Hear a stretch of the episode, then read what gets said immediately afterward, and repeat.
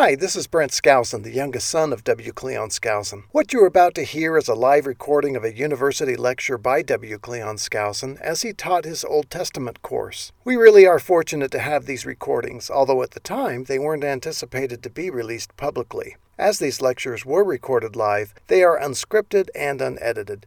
You will feel as though you are actually there. If you are following the Come Follow Me curriculum of the Church of Jesus Christ of Latter day Saints, we have tried to coordinate each lecture with this week's lesson, although there may be some overlap.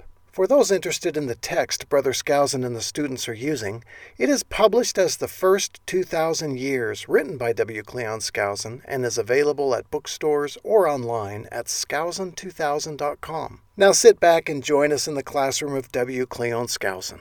Enjoy! When President Lee was um, talking at priesthood meeting on Saturday night about some of the organizations that um, are outside of the church and are trying to accomplish certain things as independent units, and that he wished they would cease and desist. They've had they've got two types of groups that they're having trouble with. I guess it's more than that, but maybe two. There are those who um, have become activists in one way or another. There's a group, uh, two groups up in Idaho, and they're spreading down to southern Utah where they're taking people right out of the church to live united order and so forth and get prepared for the for the great catastrophe that is about to come, getting themselves isolated, etc. And of course takes them right out of the church. You notice he specifically referred to that group.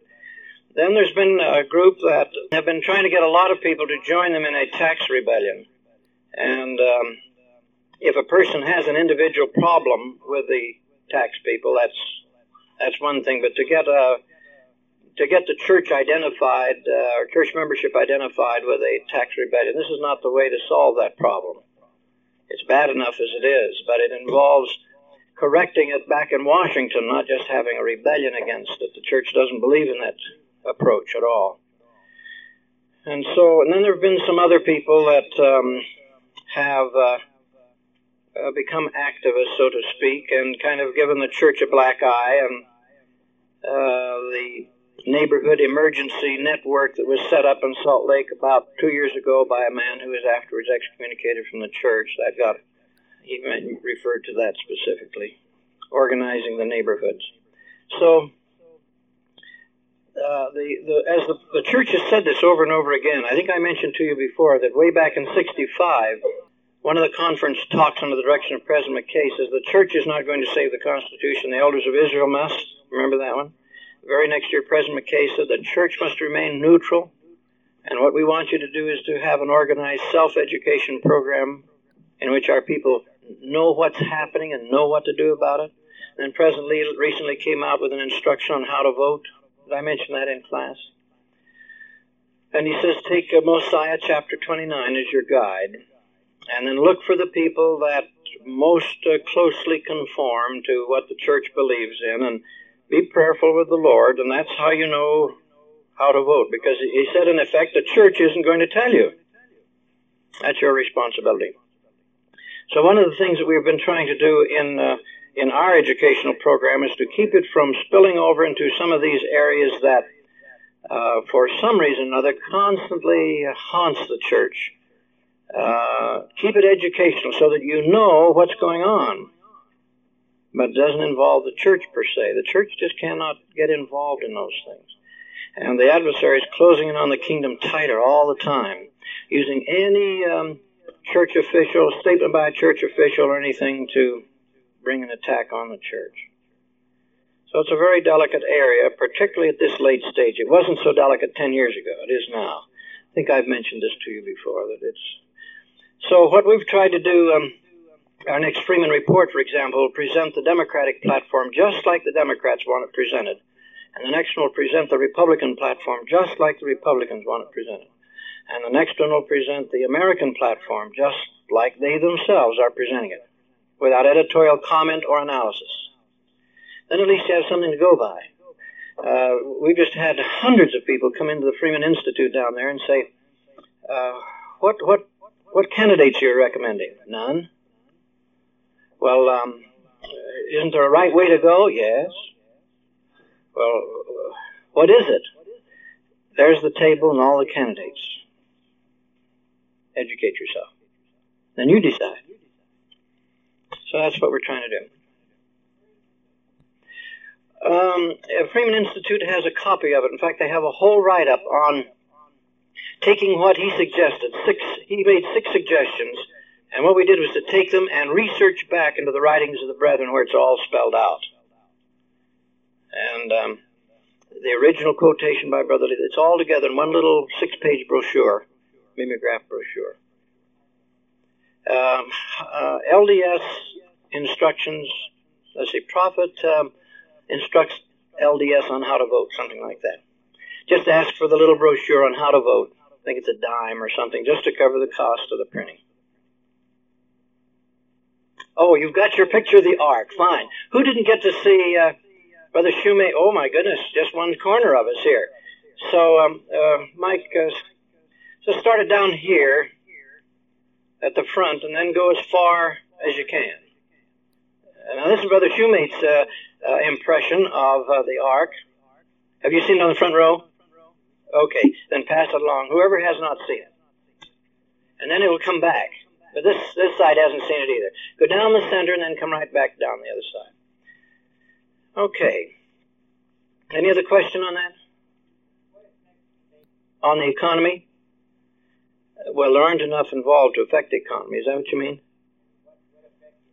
Well, I, for example, if I were involved in, in the um, tax protest, and there's plenty to protest about because they've been using some very illegal methods on it, I, as an individual, I would go right ahead and do what I have a legal right to do. Uh, but I wouldn't try to involve my cousins and all my relatives in. Uh, I mean, it's an individual thing. They just didn't want to have. It was beginning to attach itself to the church, and a lot of people are in the tax rebellion beside the church. But they were promoting it in a way that uh, President Lee said would not be good, and so he recommended it. Now the question was, do, does, is there anyone who has a legal right not to pay taxes? Yes, and um, they've found that um, when they got into it, they they uh, they actually were being taxed improperly, and uh, so they went ahead and protested to the courts, and they've been winning. And they were so successful, they went out and said everybody do the same thing.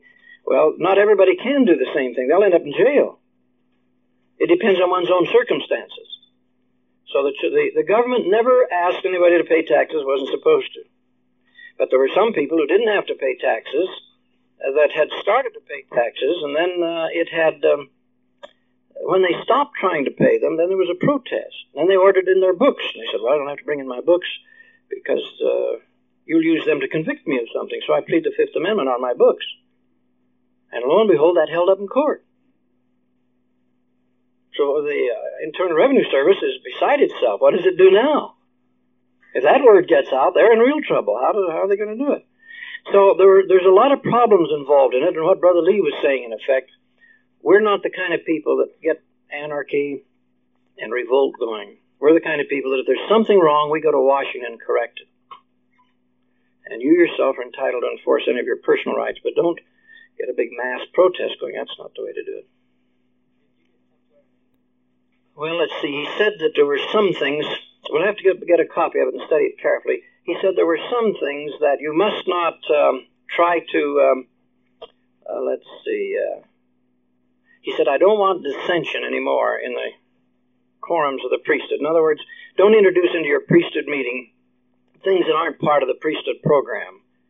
Uh, we'll tell you what the priesthood can handle and, and don't inject these things into the priesthood quorum. We'll tell you uh, if it's outside of the priesthood program. In other words, don't get it in, don't get the church involved. That was what I understood him to. In fact, I've been present when he said that on several occasions.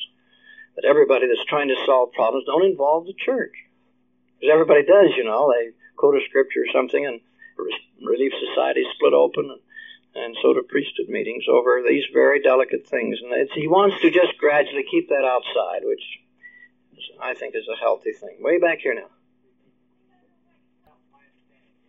The question uh, is, what was President Lee referring to when he said that there were some of these sensational books that are predicting calamities, etc.? What does he have reference to? And in another statement, he said, now let's get acquainted with our scriptures and not depend so much on commentaries concerning them which once again is, is sound advice. Okay, everybody in the back? All right. Um, for, for, a long time, uh, the Old Testament, for example, was completely neglected. Uh, nobody read it, nobody studied it. The only textbooks we had were in seminary and institute, and they were written by Gentiles. Or if they were written by members of the church, they always gave the Gentile presentation. They never gave the book of Abraham. This wasn't quoted. They just never gave the LDS point of view. And as a result, my generation got to studying the Old Testament, found out what great prophecies were there, and, and, and they began writing quite a number of books in that area, commenting on them. Then we found people that were spending all their time reading the commentaries and not reading the original Old Testament or Scripture. The same is true of the Book of Mormon. They wouldn't read the Book of Mormon, they'd read somebody's uh, book on the Book of Mormon. So, um, what the brethren are trying to get us to do is to go back to our original sources so that we can flip the scriptures anywhere and feel at home with them. Now, your generation is doing a lot better at that than mine did. But that's what he's talking about. Get back to the scriptures. Uh, sometimes um, you'll hear somebody quote a prophecy, and it's right out of the White Horse Prophecy. It is not a creditable source, and they quote it as though it were the scripture. And so I'll say to them, now, do you know what you're quoting? Well, sure, that's a prophecy in the scriptures. I said, Do you think you could find it? Yes, you bet. I'll look it up. And I said, Okay, just to save you time, look in the white horse prophecy. So that because it won't be in the scripture. And that was a prophecy that the prophet Joseph gave, and two men went home and wrote it down for about four or five pages and hoped that they got it right. And it's full of symbols of all kinds. So nobody knows whether they got it right. And so the church said, don't use it because we don't know. Don't mix that up with the scripture. So one or two of the books on prophecy have done that. They've mixed in patriarchal blessings and uh, all kinds of things and put it right alongside the scripture. And this was a mistake. So when I wrote Prophecy in Modern Times, you know, in fact, all of my books, you'll notice there are no apocryphal sources cited. They're either the standard works or the teachings of the brethren. And if I'm trying to draw a conclusion for you, based on what little evidence we have, you'll notice I will say, it would appear that or this would seem to be so, etc. Now, as we get in the third thousand years, you're going to find that it's even much more documented than this one. Because when I first wrote this one and had some of the brethren review it, some of the brethren here at the BYU, they said it's too defensive. I mean, you've got things documented there that everybody knows. They were wrong. Boy, and that's hundreds and hundreds of letters I've had to write. So I'd strike out all of this that everybody was supposed to know. And uh, here I get these letters. Uh, where'd you get that from? Is that your opinion or is that scriptural? So from then on, you'll notice in the third thousand years when we read it uh, shortly, every phrase, uh, if it says the sky was blue that day, why, it's documented. It's down underneath. It says the sky was clear and blue. Um, people thought I was making up this, or, the, you know, these were just my opinions. If my opinion is in there, I always try to signal you by saying it was thus. So otherwise, it's flatly what the Scripture teaches. And I'm rather a literalist. It says it was thus, so I say it was thus. The donkey spoke to Balaam, so the donkey spoke to Balaam. And um, some people say, well, of course, that would be impossible. Well, um, was it or wasn't? Um, I put in that that's what the Scripture says. So I've tried to teach it just as the Scripture teaches it, where the source is cited. So that's what the brethren really, I think, are trying to emphasize. Get to your Scriptures. Know your Scriptures. And all the first 2,000 years is designed to do is to help you go back to the first chapter of Genesis and say, this is what the early brethren call the, pre, the pre, spiritual creation. And that's why it's different in the second chapter. In fact, at the end it says there's no flesh upon the earth that we're now living on. And man was introduced on the seventh day. That's all that's intended to do. To do. With the Book of Mormon, I tried to do this same thing, by the way, and couldn't get any help from the Lord at all. I, I just wasted a year or more riding and couldn't do anything. So I experimented with some different approaches, and finally I got an approach of programmed learning, where you have to read the Book of Mormon.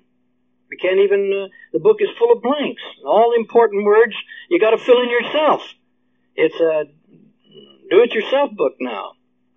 And we just have had a wonderful spiritual experience preparing that one.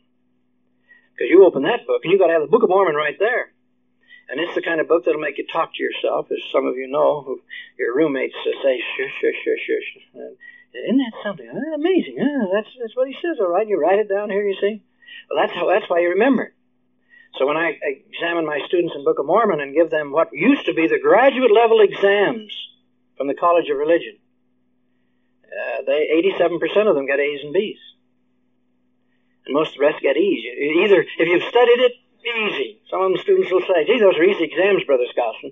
Yes, if you've studied it, you can answer 100 questions in 25 minutes. Other students come up and say, Brother Skousen, that's way too technical. I said, as if you haven't studied it. Very technical, terribly technical. You even have to know names and places and doctrines. Have to know all those things. Right. Let's see, our first test is, uh, did you finish chapter 28 today? Did you finish 32? Let's see. You mean you're all through? Okay. Uh, it'll take me today and Thursday to catch up. Let's plan on our test Tuesday. Right? And you don't have to turn in anything Thursday or Tuesday. How's that? Okay, let me get right after this now. Uh, we've taken, let me just say this about conference in closing. This was one of the great conference sessions uh, of my time. One of the greatest. No doubt about it. Spirit was there, and I think President Lee was entirely right. There was no place that our Savior would have rather have been than there with with the with his servants and friends and in that conference. And you heard one of the apostles now, the new apostle, give his special witness that as he went into his new calling, his knowledge of the Christ had been made perfect. And as Joseph Smith says, that's when you've been allowed to see and feel and hear across the veil. We got a great new apostle. He reminds me of Nephi, both in stature and integrity. He's, he's a great person.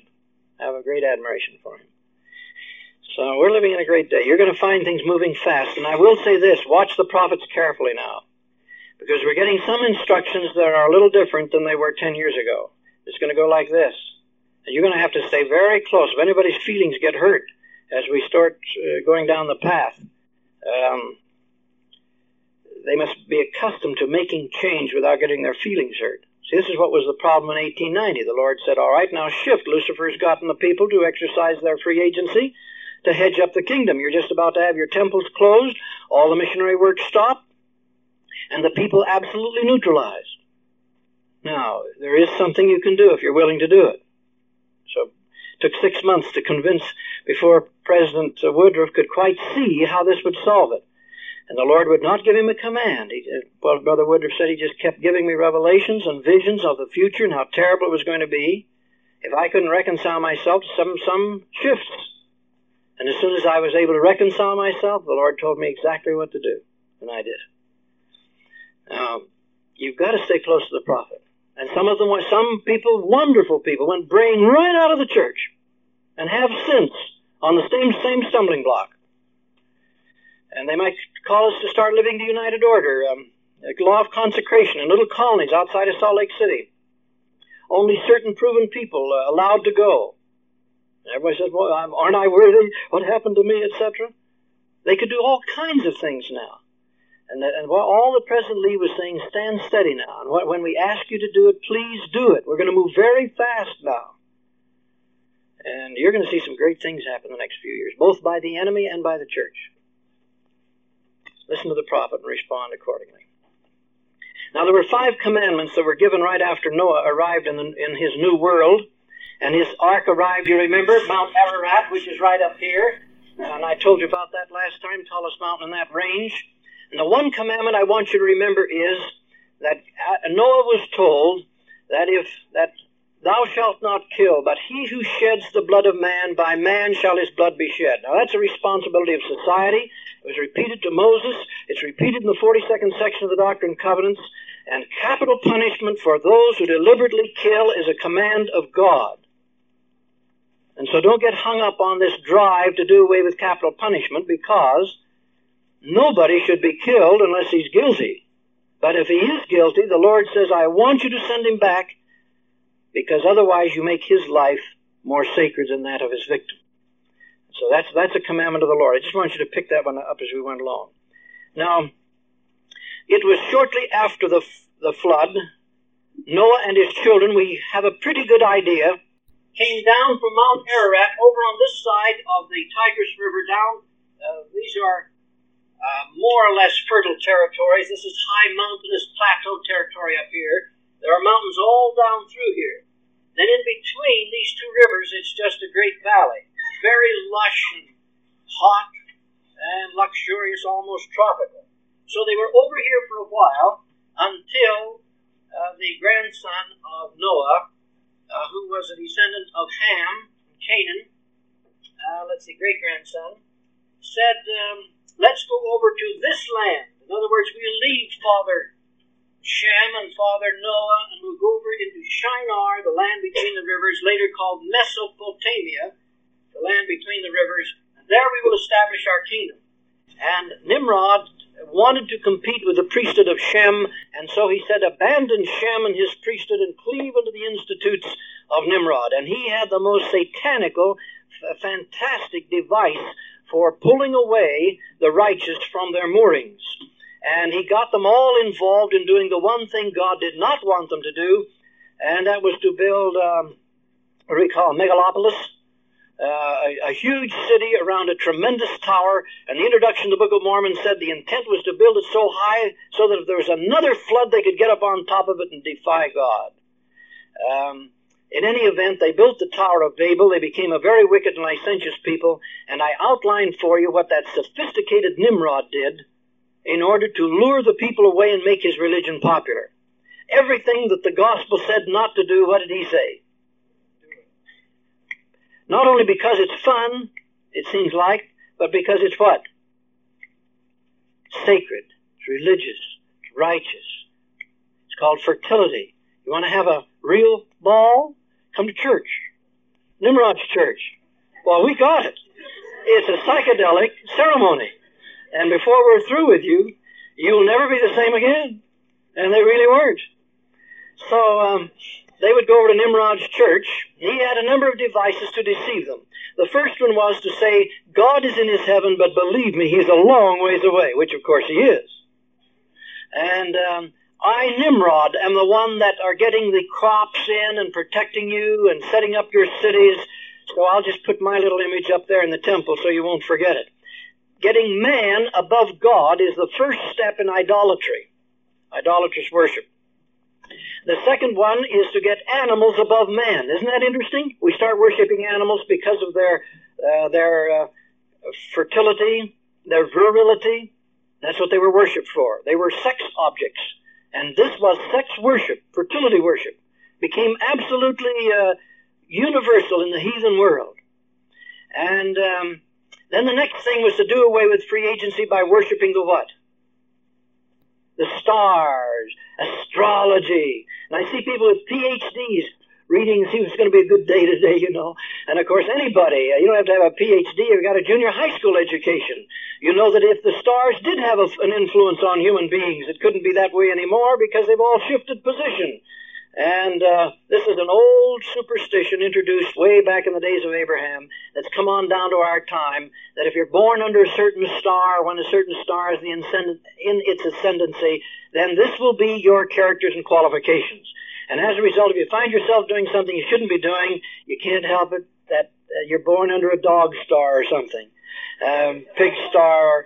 Uh, you, you, just can't help it. That's just too bad. So um, it deprived people of the sense of responsibility by being subject to the stars. Uh, just, I, I'm just a born loser. I'm just a born loser. That's all. Can't help it, you know. Born loser. Okay. Now, um, once this had um, spread, begun to spread across the earth, the earth, the Lord got ready to come down and divide uh, the earth first. Uh, he, we don't know really what he did, and that's why I brought the uh, uh this National Geographic globe so that you can get an idea what happened. Either the seas sank, which is the way I presented here, or we had the continental drift, which has, is a theory which has developed since. We don't know which is true. The sinking of the sea would seem to fit the 133rd section of the Doctrine and Covenants a little better, but it actually doesn't matter. Uh, the floor of the sea, as you can see, is very thin.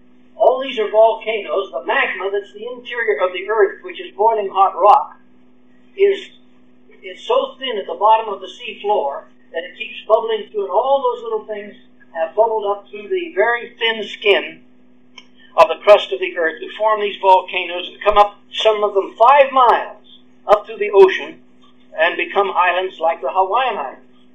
That's what they are. Those are islands. They're not continents at all. They come right up, bubbled up through the sea. And after the earth was divided, I want you to notice that at least one third of it was the Pacific Ocean. That's what Lehi crossed, coming down along across to the Antarctic current, apparently. And look how much of that was left water. Now, if all of this, both America and Eurasia, were um, once together, and they looked like they fit, and that's why the continental drift people are quite certain this is what happened. And it looks like these striations in here, which can be duplicated in a laboratory experiment, actually is a skidding motion as the continental drift occurs. Uh, if, if, if that was the situation, then all of this was once together, and Australia was up in here. They can tell from the tundra and the Strait of the Rocks where they think it once fitted.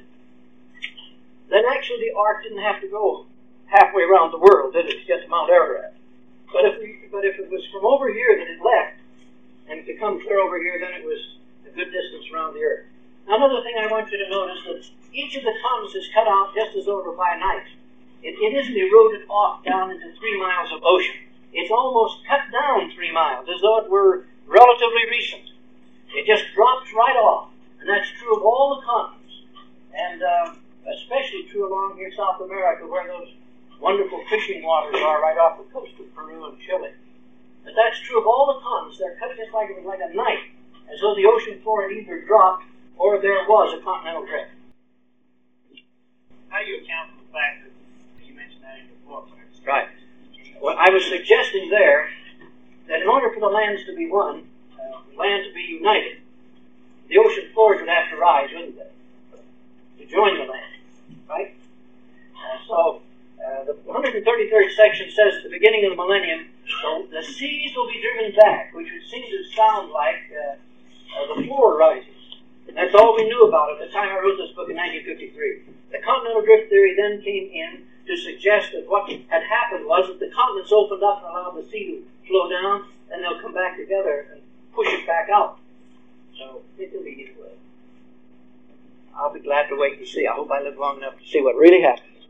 Okay. But if the seafloor dropped, which was the way I presented it here, based on the 133rd section, why, that would be what would have occurred. And uh, it, it, it does look like a dropping. However, the floor of the sea looks like continental drift rather than a dropping. So we're open to whatever really happened. We're just trying to present the best thinking we have at a particular time. Right. But this the, the question is for everybody drop, this west, uh, the cut drop on, on the west side is, is the result of the continental drift and the pressures that are forcing it up. So science, it's wide open for scientific investigation. But the Lord says, I want to tell you it happened very recently.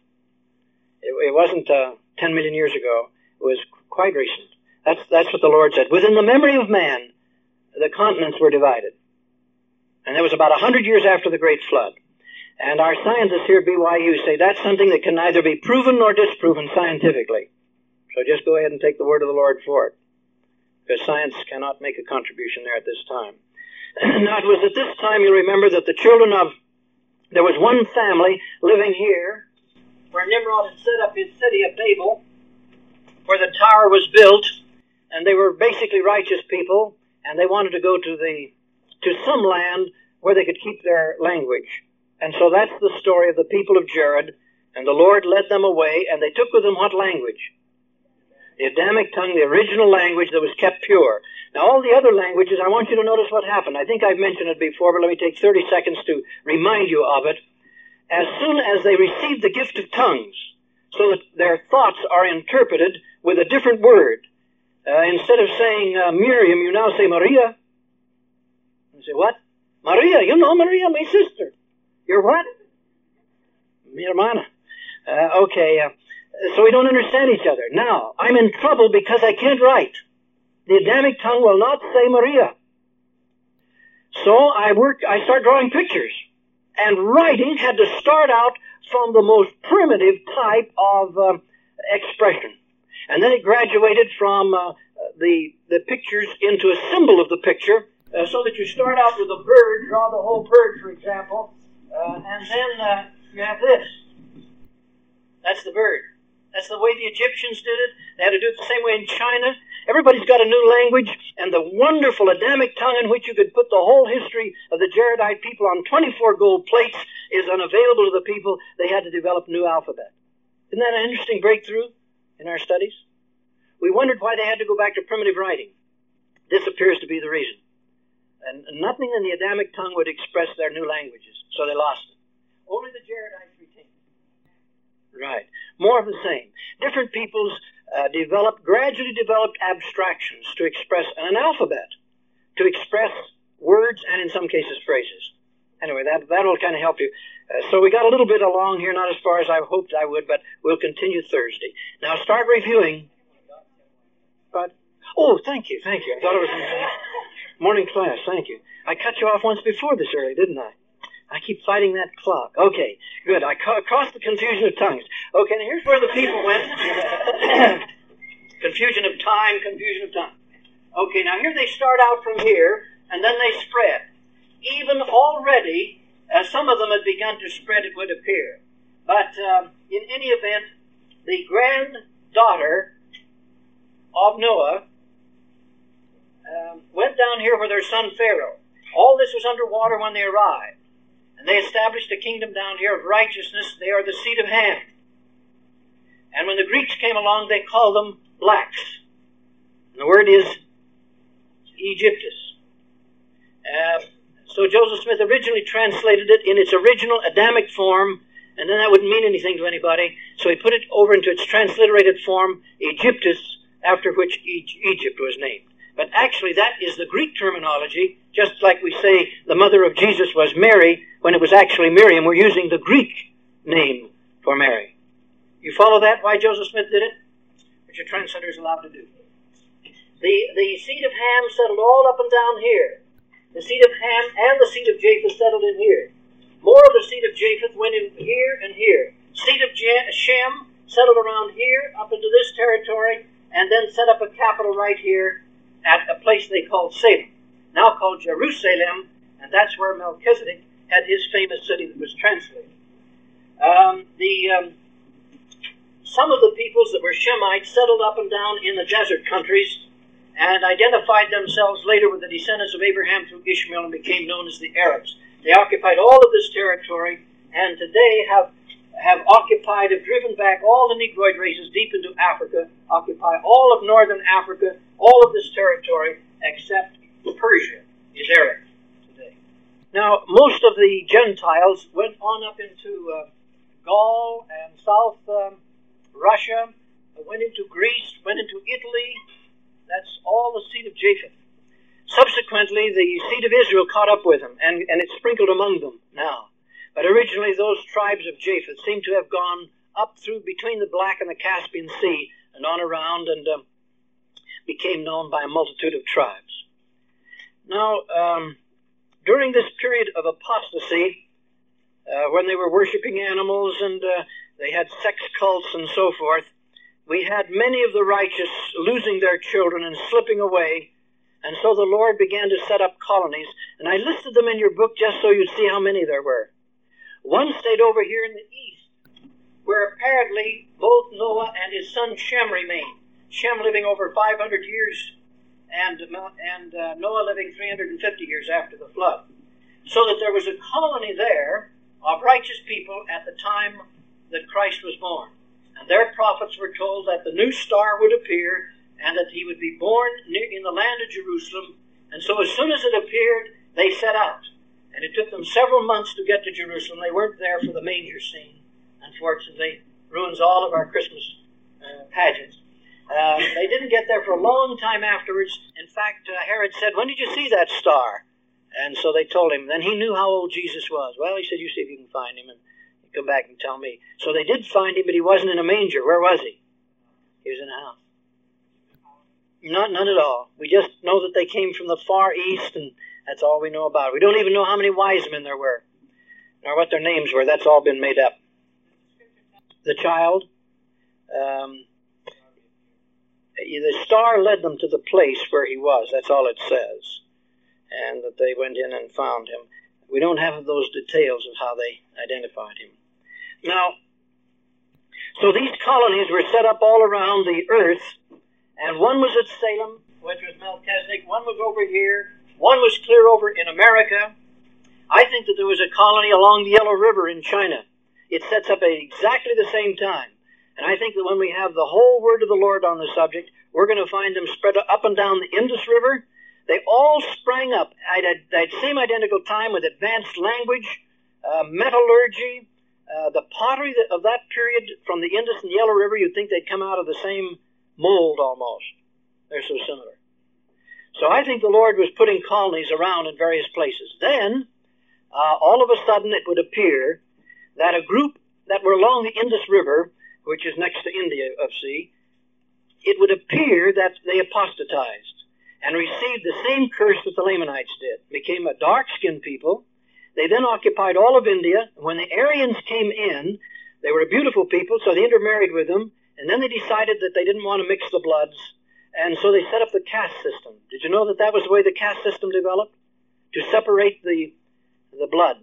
They had five castes, and the dark-skinned people were driven to the south. Some went to Australia, and when their children are born to them, they have brown hair and, and relatively light complexion. They get out on that hot sun and they turn very dark. An anthropologist said they were from Africa, but the prophet of the Lord said they can have the priesthood. And, I, and when I was a boy growing up, the anthropologists were saying, you see how the, the brethren are all mixed up. Uh, one place they say they can't have the priesthood, the blacks down in Australia can't have it. Over in the Fiji Islands, the blacks can have it. Now the anthropologists are saying, do you know what? The dark skinned people from Australia and from the Fiji Islands are Dravidians. They came from India. That's an interesting story. And here all the time the prophets said, well, they're dark, all right, but they can have the priesthood, so they can have it. The Ethiopians have a tradition that they are a descendant of King David through Bathsheba, and as you uh, will see, this is this. There's no basis for this at all historically. All right.